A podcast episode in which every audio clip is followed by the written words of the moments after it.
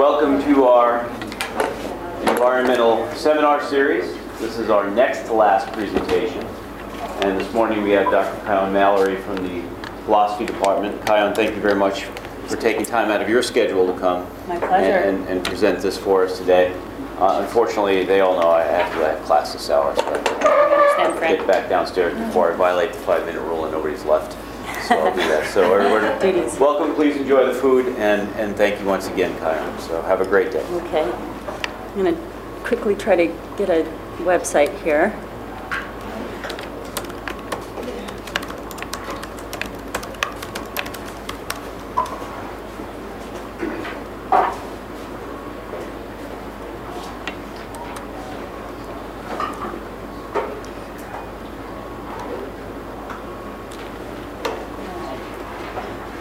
So in my talk, I'm going to be drawing a little bit on some information and perspectives provided in this particular article that's online, so you can see it. Not not all of it. I'm not just presenting these findings, but you know it might be helpful to be able to read along, and you can write down the website. Um, so uh, it is an honor and a pleasure to be here, and I recognize many faces, and it's really nice to. Um, get to see folks in, get to see students in different contexts. As you know, I'm professor of environmental philosophy and I teach environmental ethics and environmental justice and ecofeminism. But um, as many of you also know, my background is actually in environmental studies, environmental interdisciplinary environmental science studies and policy.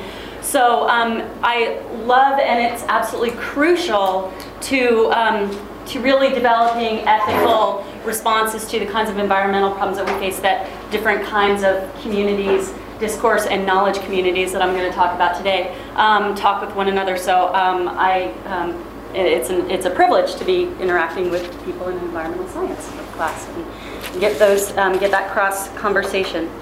Um, okay, so. Um, what I'm going to do is going to be a little bit of a hybrid talk. I'm going to be doing some reading and of some things that I've written, and then just uh, talking with you about some perspectives.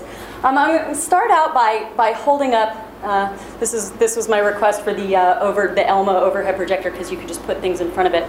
But I'll, I'll pass this around. This is you probably recognize it. It's a drink coaster, and it says uh, Canada's response to global warming, and it's a Molson ad. Okay, right and uh, Canadian Sub-Zero, right? So it's funny. So I, so I guess the message here is that the response to global warming is to have a cold beer, right? If you're getting warm, have a cold beer. Um, but you have to ask ourselves, um, who's in a position to be able to kind of joke like this and to be able to have access to be able to say that oh well this is how we can respond to global warming. We can just open ourselves a cold beer. We can engage in some sort of consumer activity. Now it's interesting of course that it's a canadian beer. So canada of course and other arctic regions being some of the areas of the world that are as you know are most impacted most rapidly by climate change. But not all canadians are situated equally in terms of the effects of global warming on their uh, and climate change on their particular kinds of environments. So, um, so we can think about that, the commodification and the using for advertising purposes of something in a lighthearted way of something very serious, climate change. And we can also think about, um, as I just said, um, who uh, is in a position, who that's targeted at, and who would it be in a position to, uh, you know, respond to climate change by having a cold beer. Um, so, uh, the title of my talk is Who Knows Ethics and Epistemologies of Climate Change and Environmental Justice. Um, I'm going to explain uh, some of those, those terms. Um, so recently I spoke at a symposium that was called Varieties of Environmental Justice. Um, and it was at the University of North Texas, and uh, where I'm an alum of the um, program in environmental ethics and environmental philosophy. I guess I'll go ahead and have a seat here.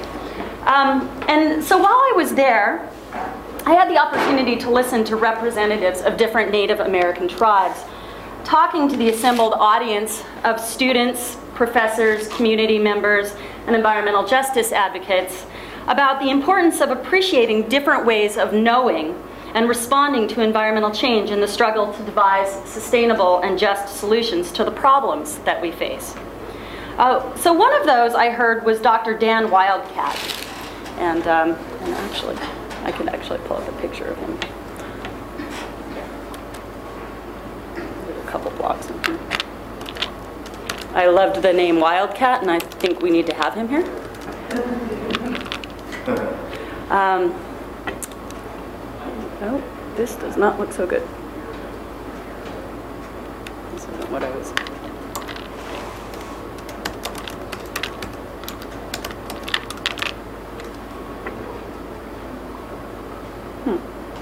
Okay, well, it's not coming up so readily. So, um, so he has a homepage, and I was just going to pull it up for you. But he is a um, Dan Wildcat, Dr. Dan Wildcat. He's a Yuchi member of the Muskogee Nation of Oklahoma, and he is also the director of the American Indian Studies program at Haskell Indian Nations University in Lawrence, Kansas. Dr. Wildcat spoke of the need for empirical lived knowledges of environments. Uh, when deciding how to address a particular environmental issue, he said, and this is his quote, we need to visit with the people who live there, who call these places home. Um, so Dr. Wildcat said that this is not simply a matter of inclusion demanded by justice, although it is that, but by listening to the people who have a lived relationship with the land, air, and water and other beings that inhabit a particular area, it's that listening to them is crucial to be able to understand what is going on. So about climate change, Dr. Wildcat had this to say, okay, for native peoples, it's a deadly, not an inconvenient truth. And to substantiate his point, he used the example of Inuit peoples not being able to rely anymore on traditional knowledges about determining whether or not the ice is safe to go on. Um, uh, whether to be able to rely on those knowledges, those knowledges now being unreliable. Intricate knowledges um, that developed in close relationship with a particular environment that go back as far as the language of the culture, so more than 8,000 years knowledges that have always, until right now, at this very historical moment, served to inform as to when the ice is safe for traveling and hunting and moving on, and when it's not. So here's an example of an epistemological loss, a loss of a kind of knowledge, and a story of conditions shifting and changing so rapidly that no developed human system of knowledge can predict what's going on, when the ice is going to move and crack um, so what kinds of knowledges do non-dominant cultures and groups have that will help us to understand what's going on? And what kinds of non-traditional frameworks for understanding and relating with the world can we draw upon to help us deal practically, sustainably, and ethically with climate change and other environmental exigencies? Epistemology, in the title of my talk, it's a philosophical term, I'm sure many of you are aware, that means knowledge or refers to ways of knowing or questions about what counts as knowing or having knowledge. Contained but not always visible in epistemological questions are questions of who the knowers are. Uh, whose knowledge or knowledge producing practices are legitimate and whose are not. Some kinds of philosophy, such as feminist philosophy and environmental justice theory, challenges certain pervasive assumptions about knowledge, uh, such as that true knowledge is always objective and that objectivity and thus knowledge can only occur under a condition of material or physical um, and emotional, affective, or emotional separation between the knower and the known, and from a stance of distance and separateness and removal. Uh, such philosophies and movements also challenge ideas about who the experts are and challenge the idea that only objective, neutral, and dispassionate Western trained scientific experts can authoritatively speak to particular events, such as the effects of climate change, or claim to have certainty about what's happening in the world. I'm going to send another clipping kind of moving around.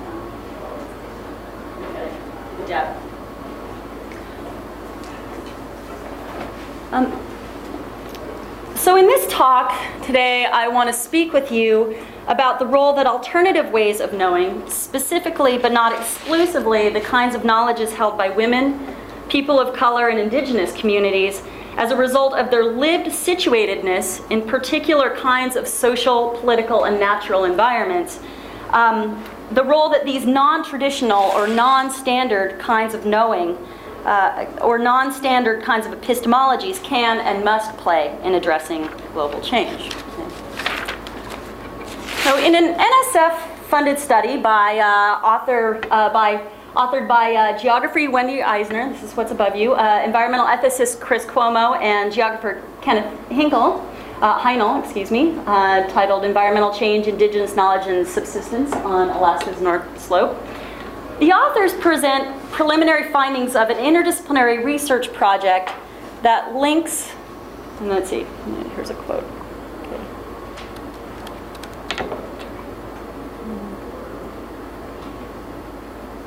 Since this isn't highlighted, I'll see if you can find it.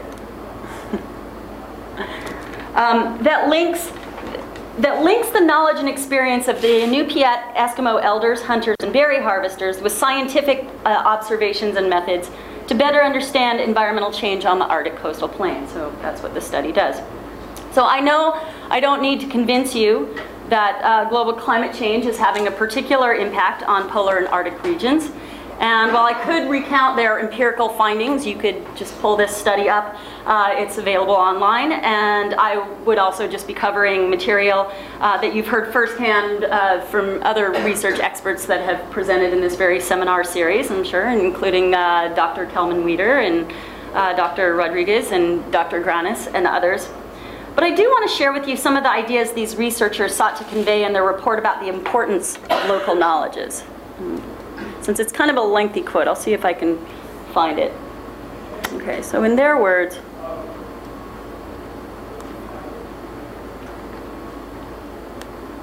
I think I might have, there might be a printer version that I was working from here. So, Right, what's that? on the right in the blue, it says printer version. Uh-huh, yeah, let's try that.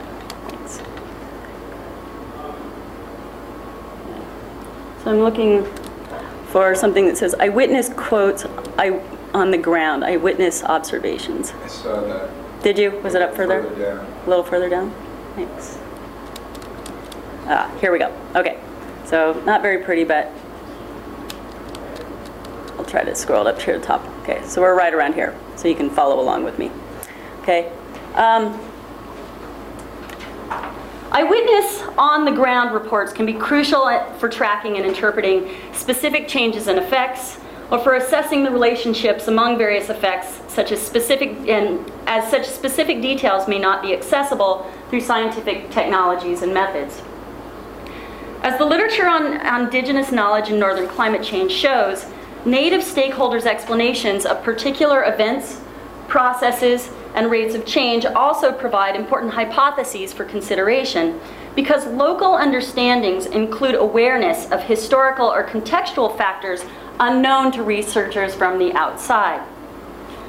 Global climate change creates local and meta-level situations that are quite precarious, and situations where local and scientific communities need each other's help. It is therefore not surprising that, in the Arctic and elsewhere, there is a small but growing body of scientific work that incorporates local or indigenous knowledge and perspectives, with hopes of improving scientific and ethical integrity of research by integrating important information obtained through direct observation and by prioritizing the needs and interests of local communities. And that last part gets to the ethical, some of the ethical implications of this. And I'm going to talk about a bit about that here at the end of today's talk. Um, so it seems like a no-brainer, right? Uh, uh, but historically, a no-brainer that you would want to consult with local communities, um, people who have a deep and lived knowledge um, of particular kind of places and lands when you're trying to discover, conduct your, your scientific experiments, and gather data to really know what's going on. But historically, many obstacles have stood in the way of having the direct firsthand accounts of residents of particular places impacted by environmental degradation count in our knowledge gathering processes. Many environmental justice movements have stressed the importance of listening to and taking seriously, and all those of you who are in the environmental justice seminar, right? You, this is sounds familiar. Um, uh, many environmental justice movements stress the importance of taking seriously the accounts of residents of particular areas that are being impacted by industrial pollution or something like that.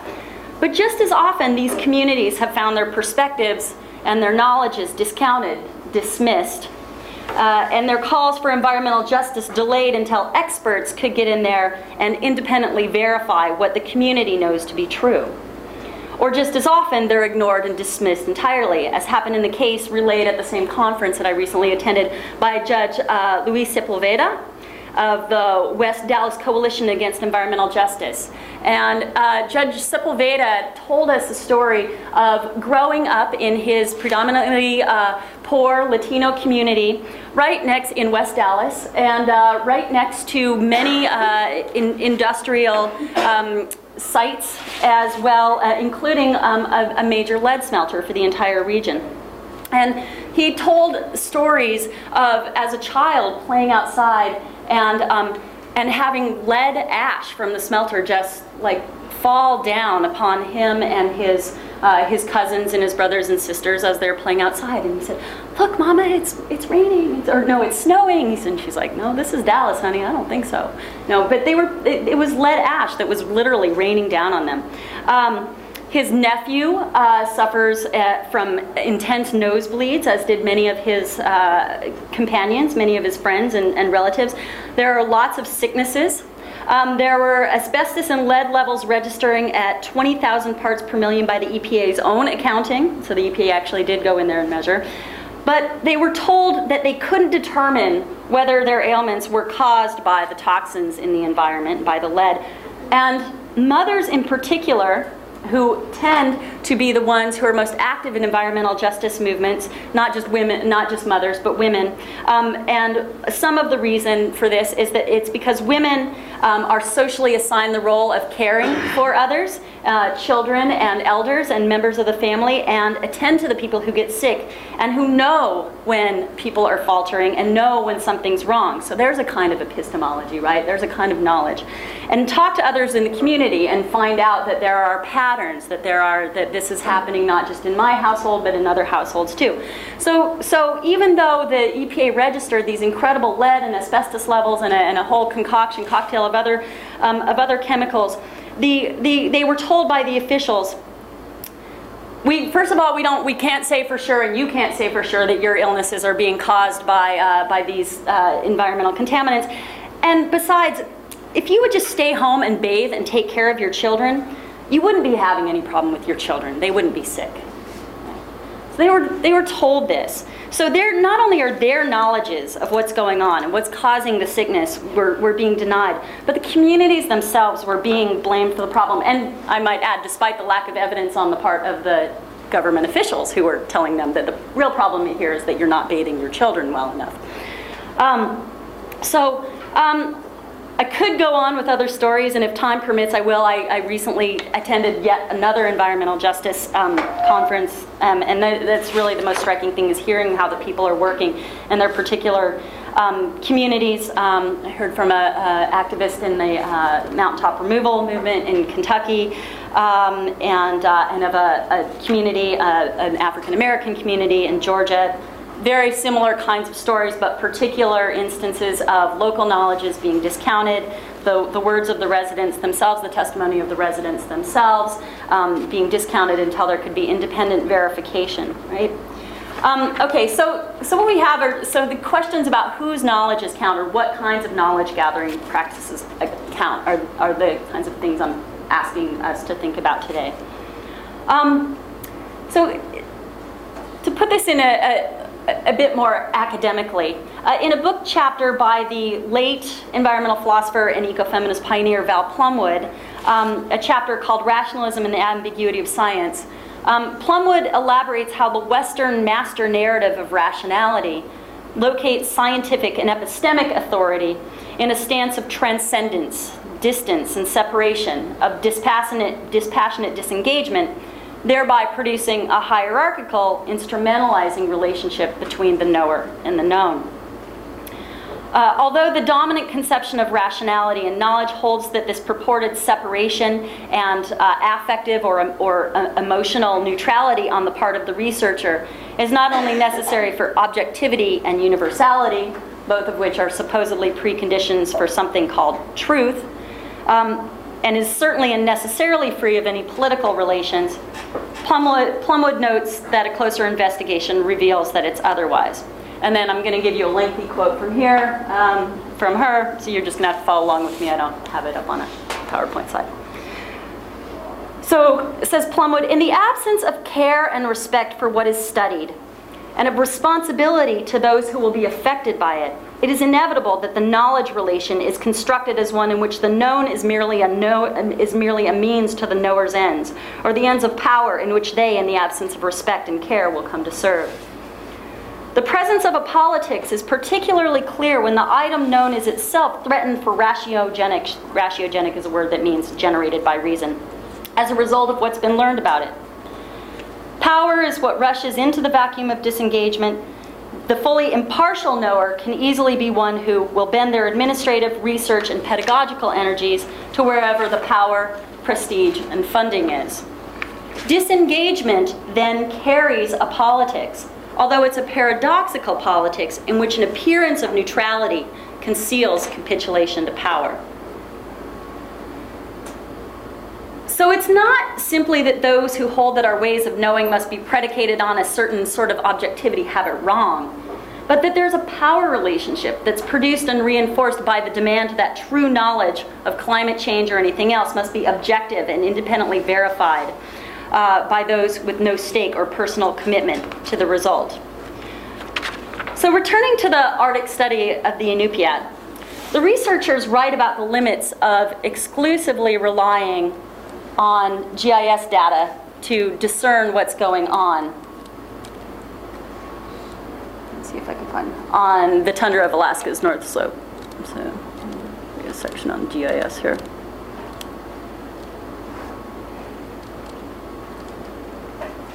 See if I can see a heading that says GIS.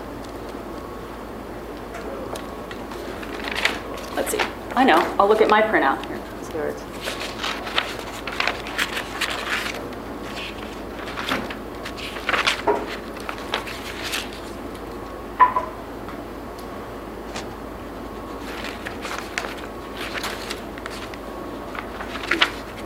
Well, we can probably pull this up in a bit.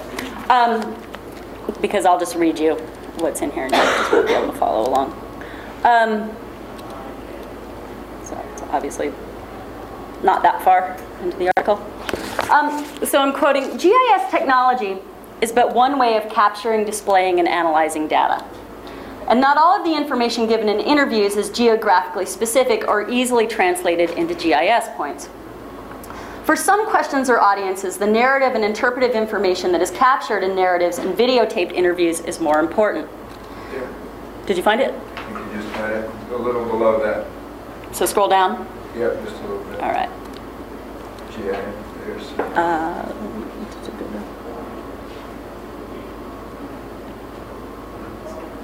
Am I still, should I still go down? no, the- the top, you just lost it. But I don't know if it's the quote, but there's a GIS there. Mm-hmm. Never. Hmm, Great. yeah. Okay, well, we'll find it. So try to read along and then you can look at this. So don't, don't look at this, obviously. Um, so GIS technology is but one way of capturing, displaying, analyzing data. I read that, so I'll skip over a bit.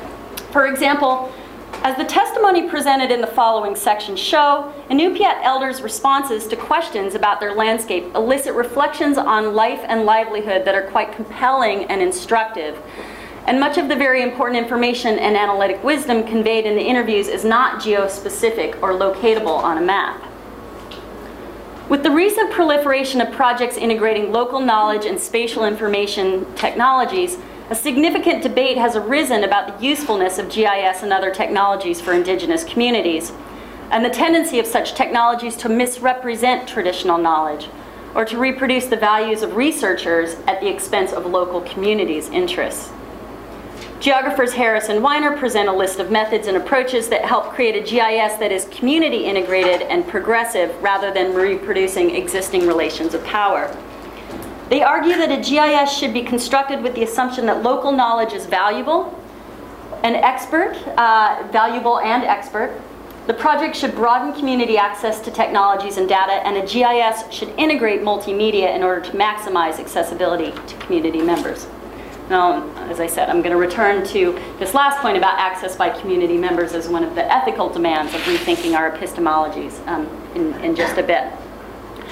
Um, so, getting closer to wrapping up um, this, this sort of prepared part of my talk and looking forward to a conversation about these things. Um, but let me return again to the perspective of Dr. Dan Wildcat.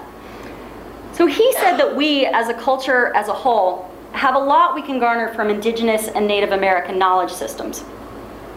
Dr. Wildcat spoke of knowledge being gained by being in the world. And I quote, he said, knowledge is experiential, not necessarily experimental. It is gained through a cooperative interaction with the land, air, water. He described a view that he called indigenous realism, not romanticization, uh, that understands plants and animals not as resources but relatives, cooperating in the project of providing useful knowledges about what's going on with the planet, and also in revealing the best methods of addressing climate change. So we, is the natural non, so now we're on to another part. So not only are we asking, um, am I asking question of whose knowledges count and whose knowledges have been excluded, suggesting that knowledges of indigenous and non-traditional knowers and experiential knowledges and direct lived knowledges need to be accounted for in our scientific responses and our political responses to global change. But now there's the suggestion that the non-human world is itself a partner in these kinds of knowing projects. So is it really a partner in knowing? Well, I'm going to read you some words from the environmental philosopher and eco-epistemologist Christopher Preston. So this is what we do in philosophy. We have texts and we read like long quotes from, we don't have a lot of bar graphs on, on uh, PowerPoints. Although I will say that the philosophy world is actually being positively influenced by uh, sciences in terms of presentations and they're getting more interesting. But I don't have one at this point, so I apologize for that. So I'm going to read to you then. Um, this is Grounding Knowledge, uh, Environmental Philosophy, Epistemology in Place by Christopher Preston. And he says, a reason why this is a good time to talk about grounding knowledge has more to do with the goals of environmentalists than with contemporary intellectual trends in epistemology.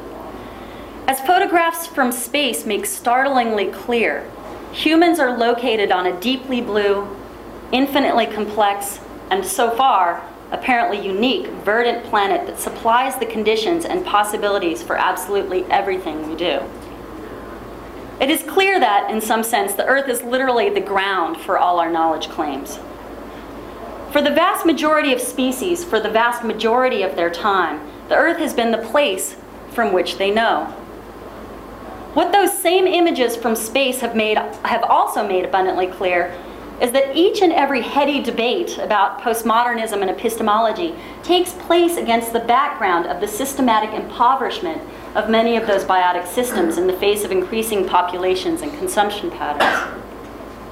It is now well understood that these consumption patterns come at the loss of a come at the cost of a significant loss of the planet's cultural and biological diversity. Um, since traditional discussions of knowledge have generally assumed that human situatedness in a physical environment is not relevant to matters of the mind, this continuing impoverishment of natural environments has rarely been considered to have any detrimental effect on thought and belief. This book challenges that traditional account. As creatures who survive only because we are situated in delicate ecological relationships with the world around us, humans now generally recognize that we are connected on a biological level to the systems around us. Clearly, it is in our own biological interest to treat natural systems with care. I argue, that is, Christopher Preston argues, that, as, that humans, as creatures with minds operating through ongoing and active relationships with our physical environments, are also profoundly connected at a psychological level to our historical, biological, and geographical situation on this planet. This means it is not only in our biological interest, but also in our cognitive interest to protect these connections. For it is in these contexts that the human mind operates. Okay, so even the attempt to ground and locate um, theory and philosophy, that still probably sounded rather heady. Um, what does this mean in terms of determining our ethical responses to global change? What's the relationship between our epistemologies and our ethics? Well, one of the primary tenets of environmental justice movements is that communities must be empowered to speak for themselves. That is to say, that communities most affected by environmental changes should be considered the experts on what's going on. And outside researchers should conduct themselves with ethical and epistemological humility and really listen to the residents and even the earth and its creatures itself. Technological expertise and data, etc., is a tool put in the service of helping to identify and address particular problems, but it's only one way, one kind of way of knowing. Others are participating. Um, other, uh, other, other participants uh, listening to land, to the land, to elders, to long-term residents, and those who deeply care for particular places is crucial to uh, gaining knowledge as well, knowledge that we can respond to, that we can then use to respond to. And second, uh, I've got four points here, so this is my second point. Uh, so second, any knowledge is gained by outside scientific expertise should be given to the communities themselves to apply and deploy as they fashion their response on their own terms. And um, Cook, a Native American midwife, uh, conducted a study of Native women to determine uh, the PCB and dioxin levels in their breast milk, which is alarmingly high, as it is for all women on the planet, but Native women, and particularly women in the Arctic because of the way that um, uh, it, because of the circumpolar, the wind flows and things like that, concentrating because of eating high up on the food chain, eating eating uh, various mammals concentrates particularly in the bodies and the breast milk, and then thus gets transferred to the children of Inuit women and Native women. So she conducted a study of Native women to determine the, the dioxin levels. But the first thing they did with the result was to tell the women themselves to give the result back to the community. It was drawn, the information, the data, the source was drawn from the community, and the purposes and of the of the information was to give it to the community itself. And um, and and um, they did not go and first report their findings elsewhere, nor did they tell the women, based on their findings, that therefore we have a conclusion you should stop breastfeeding or something like that.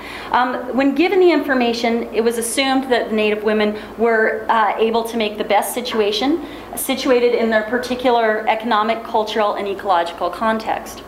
So it's this sort of model of not having that sort of anthropology bandit model of going into communities and places and getting knowledge and then taking it elsewhere, a sort of colonial, colonialist epistemological model of gathering information and then going elsewhere and putting other kinds of information, but putting the knowledge that's gathered through scientific and other kinds of knowledge gathering processes to work in those places. Um, and then, so third, that was my second point. Um, third, uh, we don't need to shy away from the idea that knowledges are political. And I imagine this might uh, be a provocative point in this audience, and maybe we'll talk about it, I hope. So, we've all seen the horrible effects of eight years of politicized science from the Bush administration on the topic of climate change. Articles like this, but this is one scientist denying that he was politically pressured to change the results of his study. No, we, we, now, we, we know and knew all along that it's become uh, screamingly clear that there was lots of politics going on with the politics of climate change and, um, and results of uh, not the IPCC, but of uh, White House and EPA kinds of uh, findings and documents. Um, so we've all seen the horrible effects of eight years of politicized science. Um, but the most ethical response is not to make science more neutral, Because it never was that in the first place, I submit to you. Why shouldn't knowledge projects, scientific and otherwise, be interested, concerned with particular points of view? If we acknowledge this, then we can really have a conversation about the ethics and the values we want to promote and those we don't. Okay, the process through which we do this is that inexact science called democracy. And no amount of scientific expertise makes one voice any more or any less entitled to be heard in the public sphere. So, my fourth and final point here um, is just a little bit more uh, anecdotal. Let's see if this is the case. So, I've been hearing that, that some ecologists uh, want to change the name of their field or their discipline because it's become too associated with something political, that the ecology movement, right? That it's ecology has come not to refer to a science or a kind of scientific inquiry, but something else like a movement, right? Well, I want to say, why is this a problem? We don't expect medical doctors to be neutral on questions of human health, and we don't think that they are unjustifiably biased if they use their intimate and intricate and well developed knowledges of the human body to argue for practices and uh, policies that promote the body's well being. So, why ecologists and environmental scientists should be concerned about appearing to advocate or having an advocacy position, um, I'm not sure. Unless it relates back to the idea that epistemologies are bound up with power, and that currently humans have power over the rest of the Earth's inhabitants, and maybe there are forces out there that don't want us to give that up. So, to conclude, I'll tell you one last story from the Varieties of Environmental Justice Conference. And this time it's from the words of Casey Camp Horinek of the Ponca Indian tribe in Oklahoma. So there were several presenters, and one of the keynote presenters was um, Dr. Kristin Shrader Frechette, um, who's in the uh, who's um, a very esteemed um, uh, biologist and philosopher. She has uh, she has training in both fields and an appointment in both fields at, uh, at Notre Dame. And, um, and she works very tirelessly and uh, strongly on environmental justice issues, and she consults with many um, scientific and governmental agencies. Um, so she presented lots of bar graphs and lots of data and, and, and, lots of to make this compelling argument that we are ethically we are, all must respond to problems of environmental injustice because we're all ethically implicated in it. But Casey Camp Horinek um, so Kristin Shrader Frechette had a particular kind of social location. Um, she is a white woman of German background. Um, she's a very esteemed professor at a, uh, at a, at a very recognized university. Um, as I said, she consults with government and with, um, and with other kinds of scientific agencies. Um, she's very respected, taken very seriously. Casey Camp Horinek does not have any of those labels and degrees. After her name is really funny. What did she say? She said, uh, she said, yeah, I have a degree from uh, MIT, matriarch in training. I think one of the things that she said. And, uh, and, the, and the BIA is in there somewhere too, the Bureau of Indian Affairs. Okay, um, so Kristin Shrader Frechette, they got in a discussion about something, about the meaning of, of particular kind of data, and Kristin Shrader Frechette said to the audience, she said, well, I could give you the data about this. And Casey Camp Horinek, she said, we live the data. So what was going on there is that Kristin Shrader Frechette, Dr. Frechette, Shrader Frechette, was very well intentioned. But Casey Camp Horinek was calling us to remember that knowledges are lived knowledges. Okay? They're not just in bar graphs. And they're always situated and always experienced differently. So having her, the experience of her community and her people and her life transformed into, you know, sort of data points um, was, uh, I think, somewhat disturbing to uh, Casey Camp Horinek. And she was calling us to remember that these knowledges are lived knowledges and always situated and always experienced differently according to one's position in a biocultural world. So knowledges are partial and perspectival, but that doesn't make them less true. And if we pay attention to who is doing the knowing, who knows, then we just might learn something. That, I don't know. Uh, how much time we have left Yeah, we've got, got some time. Okay, so. Uh, Is it 45 after that we've had class in? Yeah, I usually try to end at about 12:30, so I have Oh, okay. slot. Okay, um, great. So- So my timing worked out well, I'm guessing, what, maybe 15 minutes for Q and A. Okay. Well, what do you think?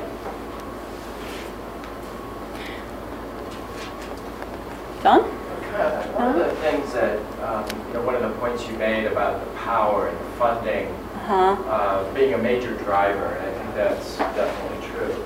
Um, And I'm wondering, are there any um, enlightened funding agencies that are in fact funding projects to bridge that gap and to really bring in that lived experience and really involve those local, if I can use the word stakeholders, you know, Mhm. people living Mm-hmm. uh, in a particular area with um, these various other approaches and various other kind of things like the biology of climate change or. Yeah. or you know, whatever. GIS technology, yeah. yeah, the Uh-huh. scientific data. Are there any, um, any agencies that you know of or any funding entities that are funding that kind of Uh-huh.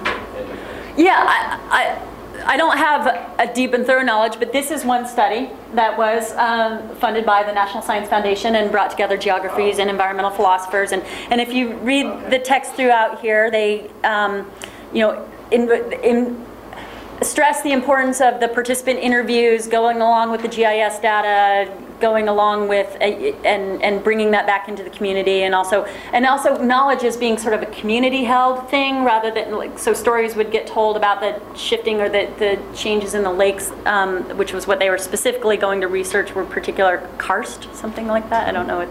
Um, uh, lakes that flow through where the permafrost has been melting and how that affects um, the, the structures on the community and the community. So, okay, so this is one example, and so, you know, so here's, here's a figure from, uh, you know, some of the research methodology is through participant, uh, through interviews. Um, Also, I did, is it, Jonathan Cook? The EPA is actually, this is really interesting. I need to look into this a little bit further. Um, Jonathan Cook is the director of the EPA Native Peoples Affairs Bureau for um, District 6, which is covered by Dallas. And the, he and colleagues have been, and he, he is native, and um, I don't know what tribe. And he and colleagues have been pushing for years to get these kinds of qualitative, uh, non-quantitative factors considered in environmental impact reports that the EPA does. And, and apparently there is now, I don't want to call it a pilot program, but they're actually going to try to implement this and build this into, um, in the process of generating environmental impact reports. Maybe you know a little bit about it.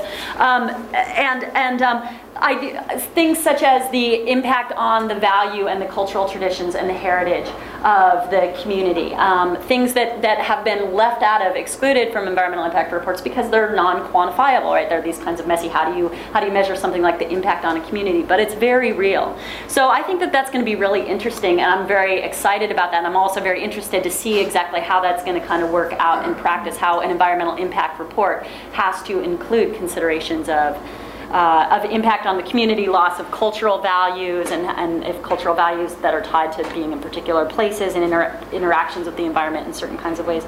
So there's a there's a couple of uh, examples that I can think of, and and hopefully, and I'm sure that there are more um, coming along. But yeah, and maybe others know. Yeah. Well, sort of going along with that, I, I guess my question is, what, what's your sense of sort of where things stand today at, in the sciences uh, in relation to this? Because I, I would think, and, and I think this is largely driven by this sort of idea of climate change and global warming, that um, certainly a lot of the scientific organizations that I belong to are starting to embrace this idea that um, that scientists do need to play a fairly active role in advocacy. Caution, you know, sort of um, being cautious about how they do it, but um, but that it's being pushed a lot. That it's hey, you're not you're not supposed to be a dispassionate observer, but you are actually supposed to um, you know take off your scientist hat at one point and put on your advocacy hat um, sometimes. Or maybe not take off the scientist scientist hat, but put on the advocacy hat at the same time. Scientist advocate. Yes, right. Exactly. I mean, is that becoming okay? I mean, I guess that's Um, my question for you is, is, uh, well, Well, anyway, and- and that's, well, I mean, and that, that, that is an interesting question because I think there is, there is certainly still this epistemology of to be a scientist, you cannot be an advocate at the same time, Mhm. um, which I think is probably breaking down, and I'd be interested to hear what, what other views on that are. But, but I think that's still fairly strong, that feeling. that, that you can't necessarily be both at the same time. Yeah. Um, So that there is this sense of taking off the hat and putting on another one. Uh-huh. Uh, You know, not, not sort of like losing your knowledge as you do so, so that you're still using your scientific knowledge advocate. But. Now I'm speaking as an right, advocate, not making as a scientist. Exactly, making that clear break.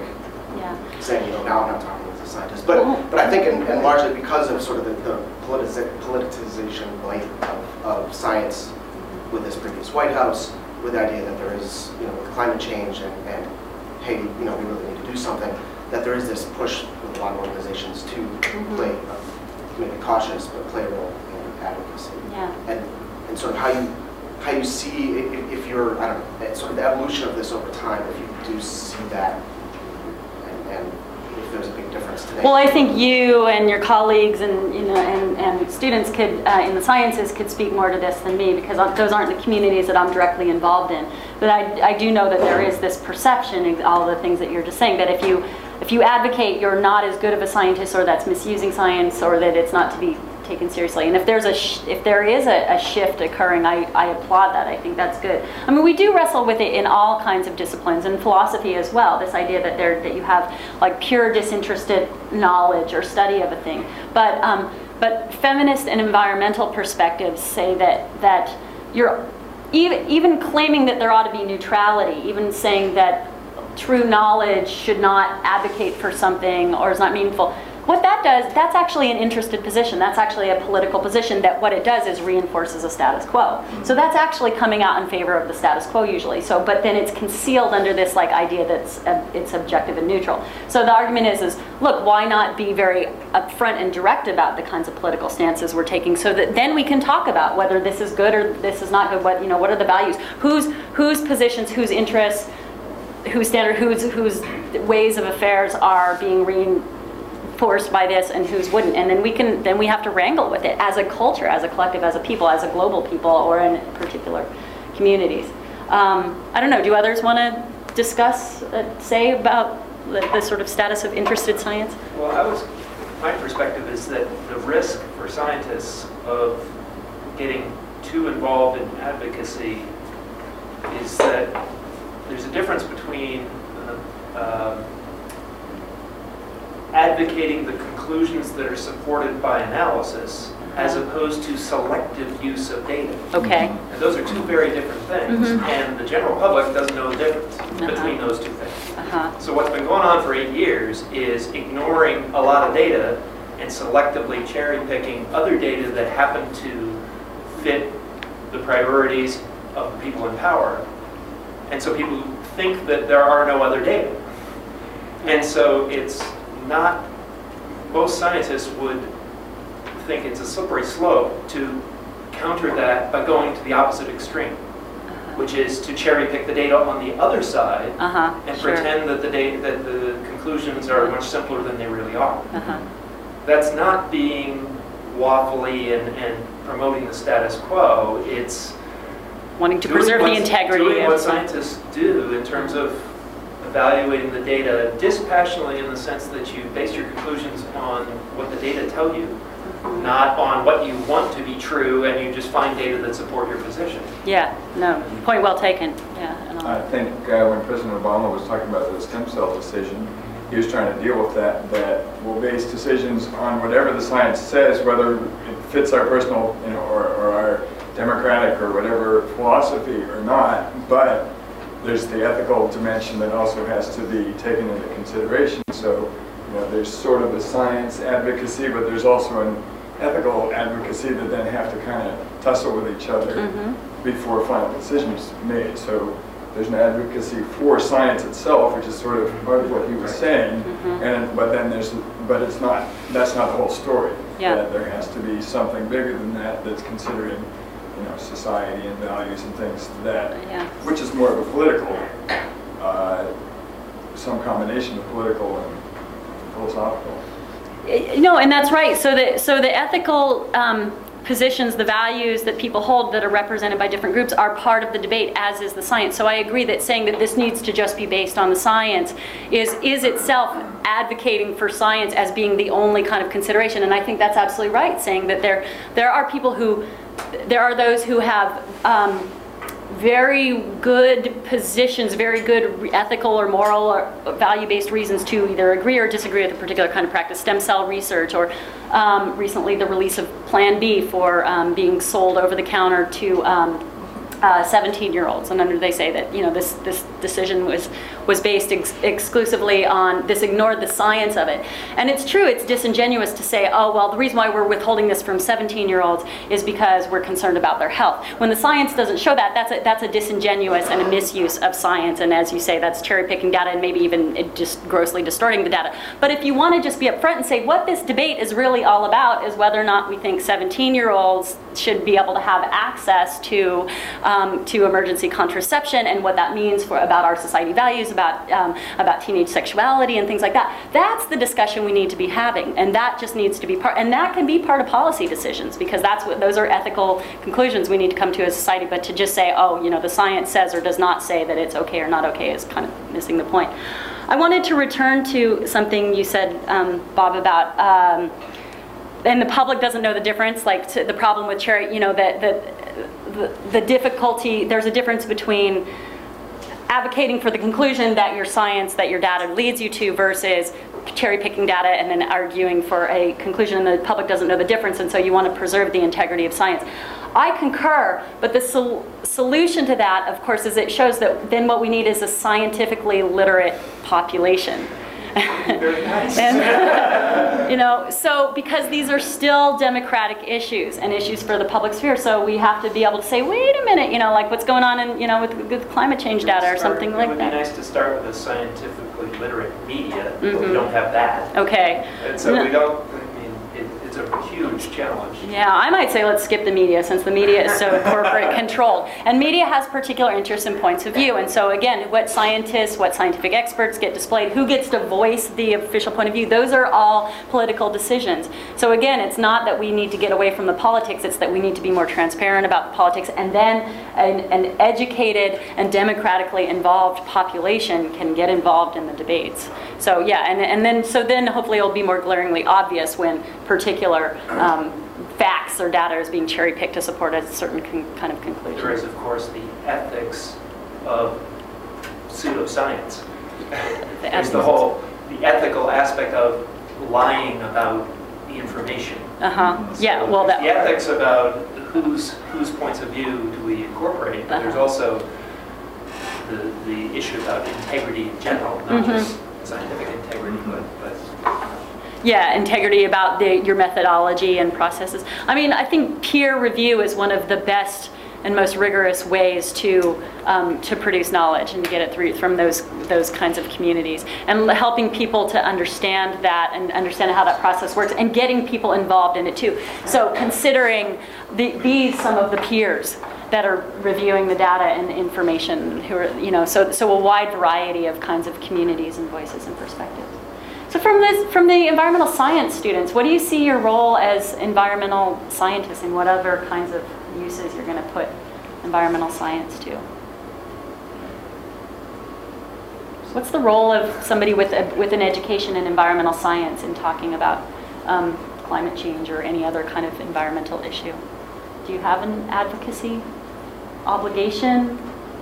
Is it, you, is it okay for you to do advocacy? Do you have to do advocacy? Is it not okay for you to do advocacy?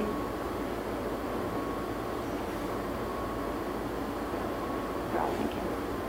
You're going to say something. You're thinking about it. I'm Um, not actually an environmental science student, but it's something of interest to me. I don't know that much about it, and I think it's important for people who do. I know I've reached out to friends to be like, hey, can you explain this to me? Because it, it does affect all of us, and not enough people understand it.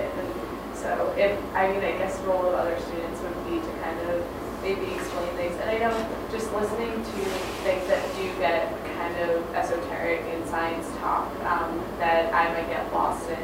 Um, if there's kind of a, some kind of way for people to just present things like clearly and more simply for, I guess, the rest of the popula- population, because you don't see that like in the media, or you really have to like just find environmental science journals and things, and I might not be able to get through that and understand it all.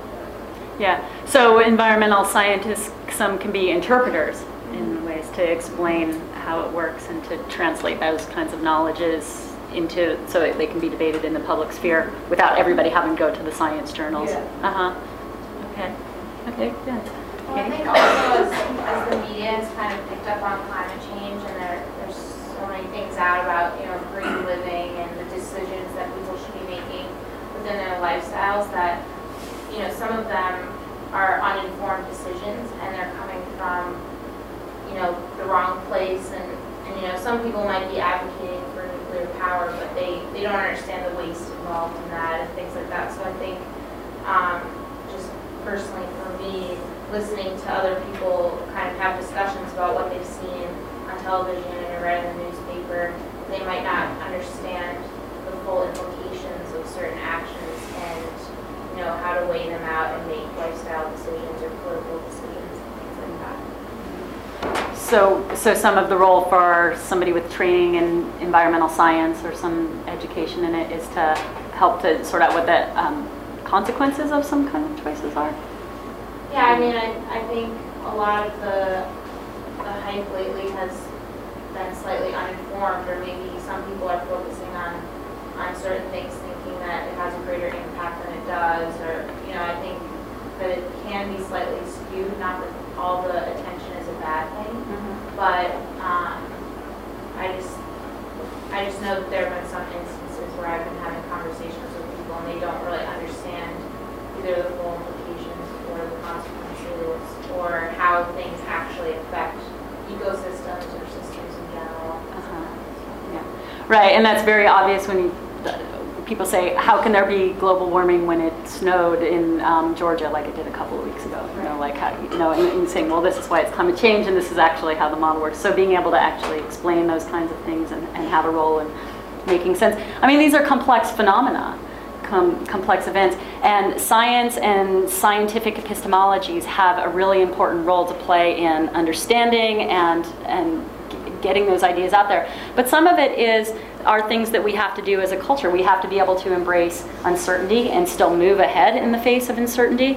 And um, and also um, to be able to just talk about the ethical implications of things and realize that these these kind of come down to values considerations. And and so if we just say whatever the scientists say is what we should do is in itself investing saying that a particular kind of knowledge or a particular kind of way of, of thinking gives you the gives you the, the ethically or, or morally correct answer. And it's so science is a tool one kind of tool among many just as within science itself there are different kinds of tools and different kinds of knowledges for um, information. Sort of uh, interested in the, the quote you're reading from the book, or this um, the idea that the non-human world is, is very important for our cognition, for our ways of thinking. Uh, and to sort of take two extremes, you have the child growing up in a, you know, a native village who's got very close ties to to the land, to the non-human aspects of the world, versus you know a kid growing up in Manhattan who's you know, on the cell phone 10 hours a day. Um, and, and obviously there's a lot in between. But sort of what is that, and this is sort of maybe a can of worms, but what does that do to thinking? I mean, the, in, in terms of in terms of our cognition, what is that? Because the child on the cell phone also sees, you know, the picture of Earth from the moon, you know, Right. the moonrise picture, Yeah. which I think, um, in a lot of ways, kind of revolutionized, it, it, uh, you know, our ways of, of thinking about the Earth as one system. And this whole this concept, you know, maybe this kid takes an environmental science class or environmental ethics, and so maybe has a more global uh, way of thinking about things, but is much less directly connected to the land. Uh-huh. What's I don't. Yeah, I just well, I mean- thoughts on that. Yeah, I, I- I'm in agreement with, with Preston that when we, when we eliminate, reduce biodiversity or don't have inter, have very limited kinds of interactions and interactions are uh, with a really technologized environment, that it structures our thinking in certain kinds of ways and it, and it truncates our thinking. So, so biologically diverse and rich environments and, and constant lived interaction with them, I think creates ways of like literally neural pathways or cognitive path. I don't know. I don't want to say neural pathways in the neuroscience. I'm not going to say it actually grows your den- dendrites because I don't know whether or not it does. But, and and actually, there is some evidence in here that this book cites about, about uh, how that happens on a biological level. But I think certainly that um, cognitive pathways, possibilities, um, understandings are opened or foreclosed by the kinds of interactions. Now, I don't want to say that, I don't want to privilege um, so therefore, you have to be Native American or you have to live on the land or something like that in order to think creatively and openly about ecological problems and have a rich understanding of the environment. I think you can do that in urban spaces. I also think that um, the environment is everywhere, and we don't want to just say that the environment is out there and that cities are not environments. But but um, how we think about it and the and the, the, the just the notion of diversity of like why is biodiversity good? Why do we why do we advocate for biodiversity? Because when you have biodiversity, you have many more sorts of options. You have you know you have other kinds of solutions, and then there's also something about diversity that seems to be intrinsically good because it's interesting, because it's you know it's it's it's creative, it's it's proliferative, and those seem to be and those seem to be biological ecological goods and for their own sake um, both on a practical level, but then we lose something about what it just means to be beings in the world when there are less of the other kinds of beings. And I think the same kind of thing is true with um, kinds of environments. So if all you're doing is being on the cell phone and in the Wii and you know in, in inside spaces, your ex- your experience, your ability to care about places and to think creatively about environments is going to be truncated just from just from loss of experience. That, that's my view. I don't know. What do you think? Yeah, I I don't know, I mean, it's, you know, sort of a a can of worms, I definitely, you know, it, it, it seems like there's a, that, that lack of connection for kid, for a lot of kids growing up, I think is, I mean, for me, sort of troubling, that, you know, there's, there's always, there's always sort of an electronic gadget around, um, but I don't know, I mean, because on the flip side, I would say, you know, if you, if you visit Manhattan, you know, the amount of kids there calling themselves environmentalists, saying we're probably fairly high, and Mhm. probably fairly knowledgeable about, I don't know, a lot but, um, you know, they're aware of a lot of these issues, be my guess, I mean, they're not, not necessarily scientifically literate, but they, but they are Mhm. aware of it, so, I don't know, I'm just, just, I don't know what Yeah. my take is, I'm just curious. I think the key might be li- lived interaction. And so you can ha- definitely have a lived interaction with the natural and cultural environments in urban spaces, but that sort of an, a mindfulness and awareness and a, a conscious, a conscious living involved. So nowadays, kids are in cities and, and everywhere are getting lots of kinds of environmental education that maybe they weren't in a previous generation. Definitely. Um, I mean, those who we just went to the Academy of Natural Sciences and we saw lots of what appear to be school children from you know various boroughs, non-privileged boroughs and places in New York City. And just that, just that kind of like thinking, but you live, you live on a planet, or you live on a place on a planet, and here's some farmers The, the turn to um, urban gardening and urban agriculture and sustainable agriculture and community gardening and things like that as ways of, of getting people, of kids, people of all generations and communities to interact with each other in the community and interact with the, um, the natural environment that's in their space and seeing the natural and cultural as not being so separated.